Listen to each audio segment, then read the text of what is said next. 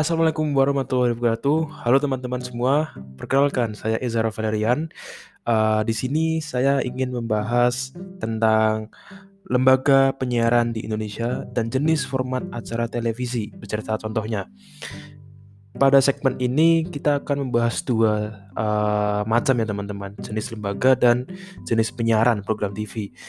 Tentunya kan teman-teman setiap hari mendengarkan radio, baik di mobil atau di rumah mungkin ada yang masih mendengarkan radio dan juga melihat acara televisi. Uh, kan tentunya teman-teman banyak nih acara televisi sekarang ada yang olahraga, ada yang berita. Nah kali ini kita akan membahas macam-macamnya dan jenis lembaganya. Pada yang pertama saya akan membahas jenis-jenis lembaga penyiaran di Indonesia. Jadi di sini ada empat jenis. Yang pertama yaitu ada lembaga penyiaran publik atau yang disingkat LPP. Lembaga penyiaran ini didirikan oleh negara bersifat independen, netral, tidak komersial, dan bertujuan untuk memberikan layanan untuk masyarakat. LPP terdiri dari RRI, TVRI, dan LPP lokal yang didirikan di provinsi, kabupaten, atau kota. Umumnya, siaran ini bisa diterima secara tidak berlangganan, free to air, melalui sistem terestrial. Nah, siaran LPP menjangkau seluruh wilayah negara Republik Indonesia secara berjaringan dengan stasiun-stasiun penyiaran lokalnya.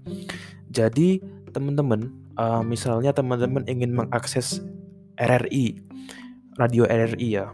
Jadi, teman-teman ini harus uh, bisa mengakses RRI hanya di kota-kota teman-teman tinggal.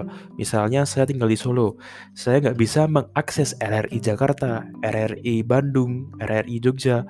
Soalnya saya hanya bisa mengakses RRI Surakarta karena aksesnya hanya bersifat lokal. Dan kemudian mungkin LPP ini atau lembaga penyiaran publik ini uh, beritanya hanya pro pemerintah. Soalnya ya tahu sendirilah teman-teman uh, ini kan dibiayai oleh pemerintah, ya kemungkinan kecilnya untuk mengkritik pemerintah itu kemungkinan sangat kecil. Yang kedua, yaitu ada lembaga penyiaran swasta. Lembaga penyiaran ini didirikan oleh Badan Hukum Indonesia untuk bersiaran radio atau televisi dengan tujuan komersial. Umumnya, Siarannya bisa diterima secara free to air melalui sistem terestrial. Siarannya dapat diselenggarakan secara berjaringan dengan LPS-LPS anggotanya di berbagai daerah. Uh, mungkin ini teman-teman kalau di radio tahulah yang namanya Prambors atau enggak Solo Radio. Uh, mungkin yang teman-teman tinggal di Solo tahulah Solo Radio sama Prambors. Soalnya kan radio dua radio dua radio ini stasiun radio ini kan sering uh, menampilkan lagu-lagu yang hits ya. Jadi ya teman-teman gak asing lah sama dua itu antara Prambors dan Solo Radio. Nah, Prambors dan Solo Radio ini lembaga penyiaran swasta, lembaga yang dikelola oleh swasta untuk uh, menyiarkan berita-berita atau topik-topik di radio atau televisi. Itu teman-teman. Kemudian ada lembaga yang ketiga, ada lembaga penyiaran berlangganan atau LPB. Lembaga penyiaran ini didirikan oleh Badan Hukum Indonesia untuk menyelenggarakan jasa penyiaran berlangganan dengan tujuan komersial. Siarannya menggunakan sistem satelit, kabel atau terestrial dengan menawarkan variasi program siaran yang didapat dipilih oleh pelanggannya. Jadi kalau di TV ini kalau teman-teman tahu ada Indovision, Mola TV, Orange TV. Ini kan banyak lah teman-teman kayak TV berlangganan.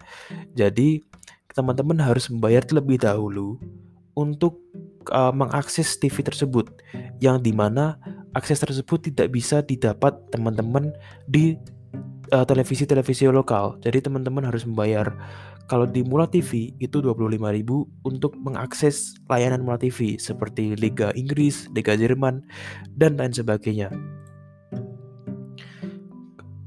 Kemudian yang keempat ada lembaga penyiaran komunitas atau LPK.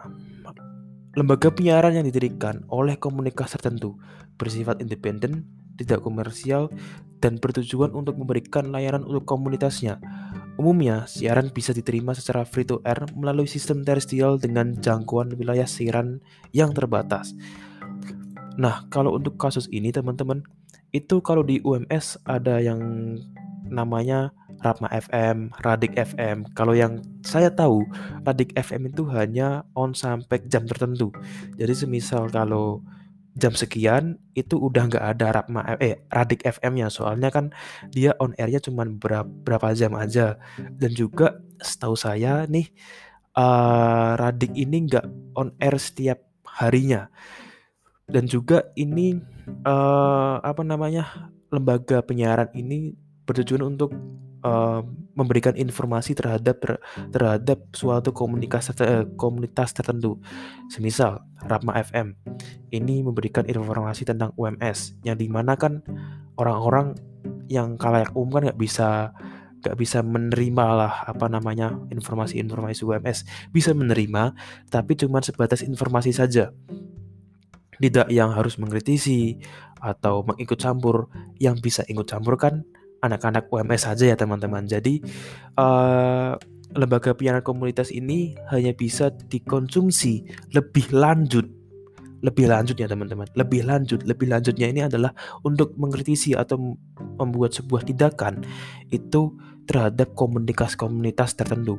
Semisal kalau komunitas UMS Rama FM menyiarkan misalnya tidak ada penurunan UKT nanti ada aksi-aksi tertentu yang timbul dari golongan-golongan komunitas UMS. Seperti itu teman-teman. Jadi itu adalah uh, jenis lembaga penyiaran yang ada di Indonesia. Uh, ada empat ya tadi teman-teman. Uh, ada lembaga penyiaran publik atau LPP, ada lembaga penyiaran swasta atau LPS, ada lembaga penyiaran berlangganan atau LPB, dan ada lembaga penyiaran komunitas atau LPK kita masuk ke jenis-jenis program televisi dan format siarannya.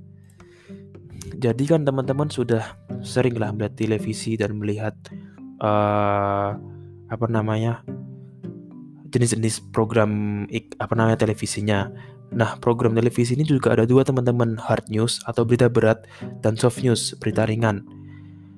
Kemudian uh, ada hard news, teman-teman hard news ini adalah harus ditayangkan dengan sesegera mungkin supaya informasi penting tersebut dapat cepat diketahui oleh masyarakat.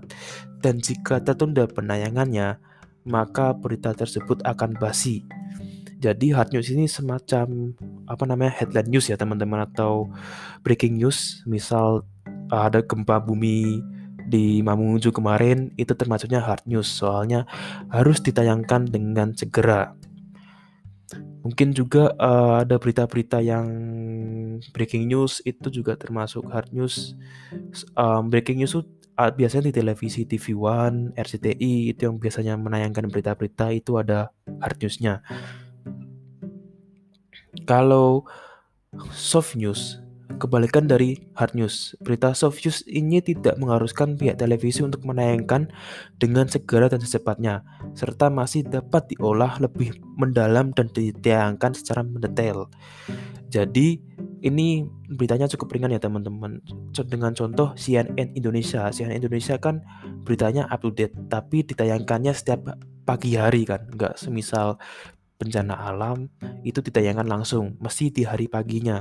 Agar apa? CNN Indonesia ini bisa menganalisis terlebih dahulu digali dengan lebih dalam dan diinformasikan dengan uh, lebih uh, lengkap teman-teman ketimbang hard news. Itu bedanya kalau hard news itu langsung ditayangkan soft news ini bisa ditayangkan tapi tidak sesegera mungkin. Itu. Contohnya kalau soft news ini CNN Indonesia. Kalau hard news ini ada breaking news TV One itu teman-teman. Dan juga uh, uh, talk show juga bisa masuk soft news. Soalnya talk show kan lebih mendalam ya. Jadi semisal ada narasumber dan uh, pembawa acara. Jadi pembawa acaranya menanyakan menanyakan sebuah topik-topik tertentu atau topik-topik yang hangat di masyarakat untuk dibicarakan agar apa? Agar masyarakat lebih men tahu secara mendalam topik topik-topik hangat yang terjadi di Indonesia. Contohnya kalau talk show itu ada Kick Andy, ada Mata Najwa itu yang yang apa ya? Yang trending lah di Indonesia. Kalau acara talk show itu yang paling bagus itu ada Mata Najwa dan uh, Kick Andy. Kalau saya akan juga membahas program non berita televisi, ada drama, itu ada sinetron. Kalau di sinetron tuh yang paling saya tahu itu FTV, ada di SCTV, Tukang Bubur Naik Gaji, ada di RCTI. Kemudian ada belah banyak sinetron-sinetron yang ada di Indonesia, yang ada di TRCTI. Kemudian film itu film box office atau layar lebar itu bisa ditayangkan di televisi. Kalau di uh, Indonesia sendiri, film ini biasanya ditayangkan di uh, apa namanya? Uh, Trans TV, teman-teman. Trans TV. Trans TV itu biasanya menayangkan film-film, film-film yang lama-lama atau yang terbarukan.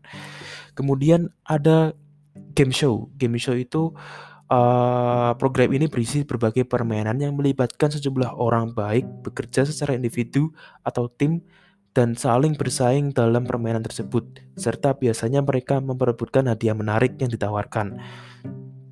Kalau teman-teman tahu, itu dulu RCTI ada program yang namanya Who Wants to Be a Billionaire. Jadi nanti yang uh, menjadi pemenang di acara tersebut itu menyebabkan hadiah satu miliar. Tapi biasanya ada yang 50 juta 20 juta 10 juta 20 juta itu ada yang dapat.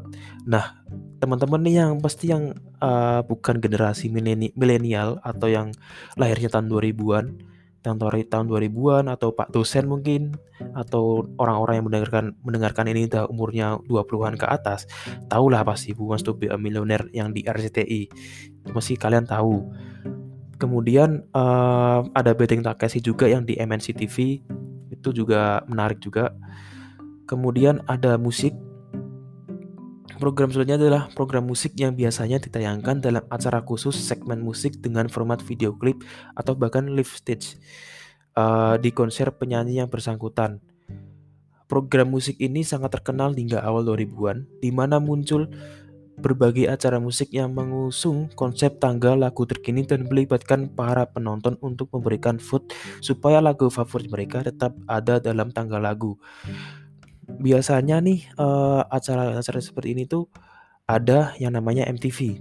Dulu dulu Indonesia itu pernah nyanyikan MTV di stasiun televisi tapi saya lupa uh, channelnya tuh apa. Kemudian di RCTI itu ada film uh, segmen musik tapi saya lupa namanya apa. Mungkin teman-teman yang tahu bisa uh, bisa kasih tahu ke saya. Uh, apa namanya segmen apa namanya musik tersebut yang di RCTI itu apa gitu. Kemudian ada reality show. Jenis program satu ini banyak digemari oleh mayoritas penduduk Indonesia. Reality show sendiri merupakan salah satu jenis program yang menampilkan adegan-adegan dalam situasi yang nyata langsung tanpa adanya skenario dari tim kreatif sekalipun. Kalau biasanya kalau reality show ini contohnya Masterchef, Rumah Uya, Katakan Putuf, Racing Shark, dan The Voice Indonesia itu contohnya dari reality show. Oke teman-teman, jadi yang bisa saya sampaikan itu tadi ada jenis lembaga penyiaran dan juga jenis program televisi yang ada di Indonesia. Uh, mungkin sekian yang bisa saya sampaikan. Uh, saya mohon maaf ad kalau ada kata-kata yang uh, yang salah dan sampai jumpa di episode berikutnya. Wassalamualaikum warahmatullahi wabarakatuh.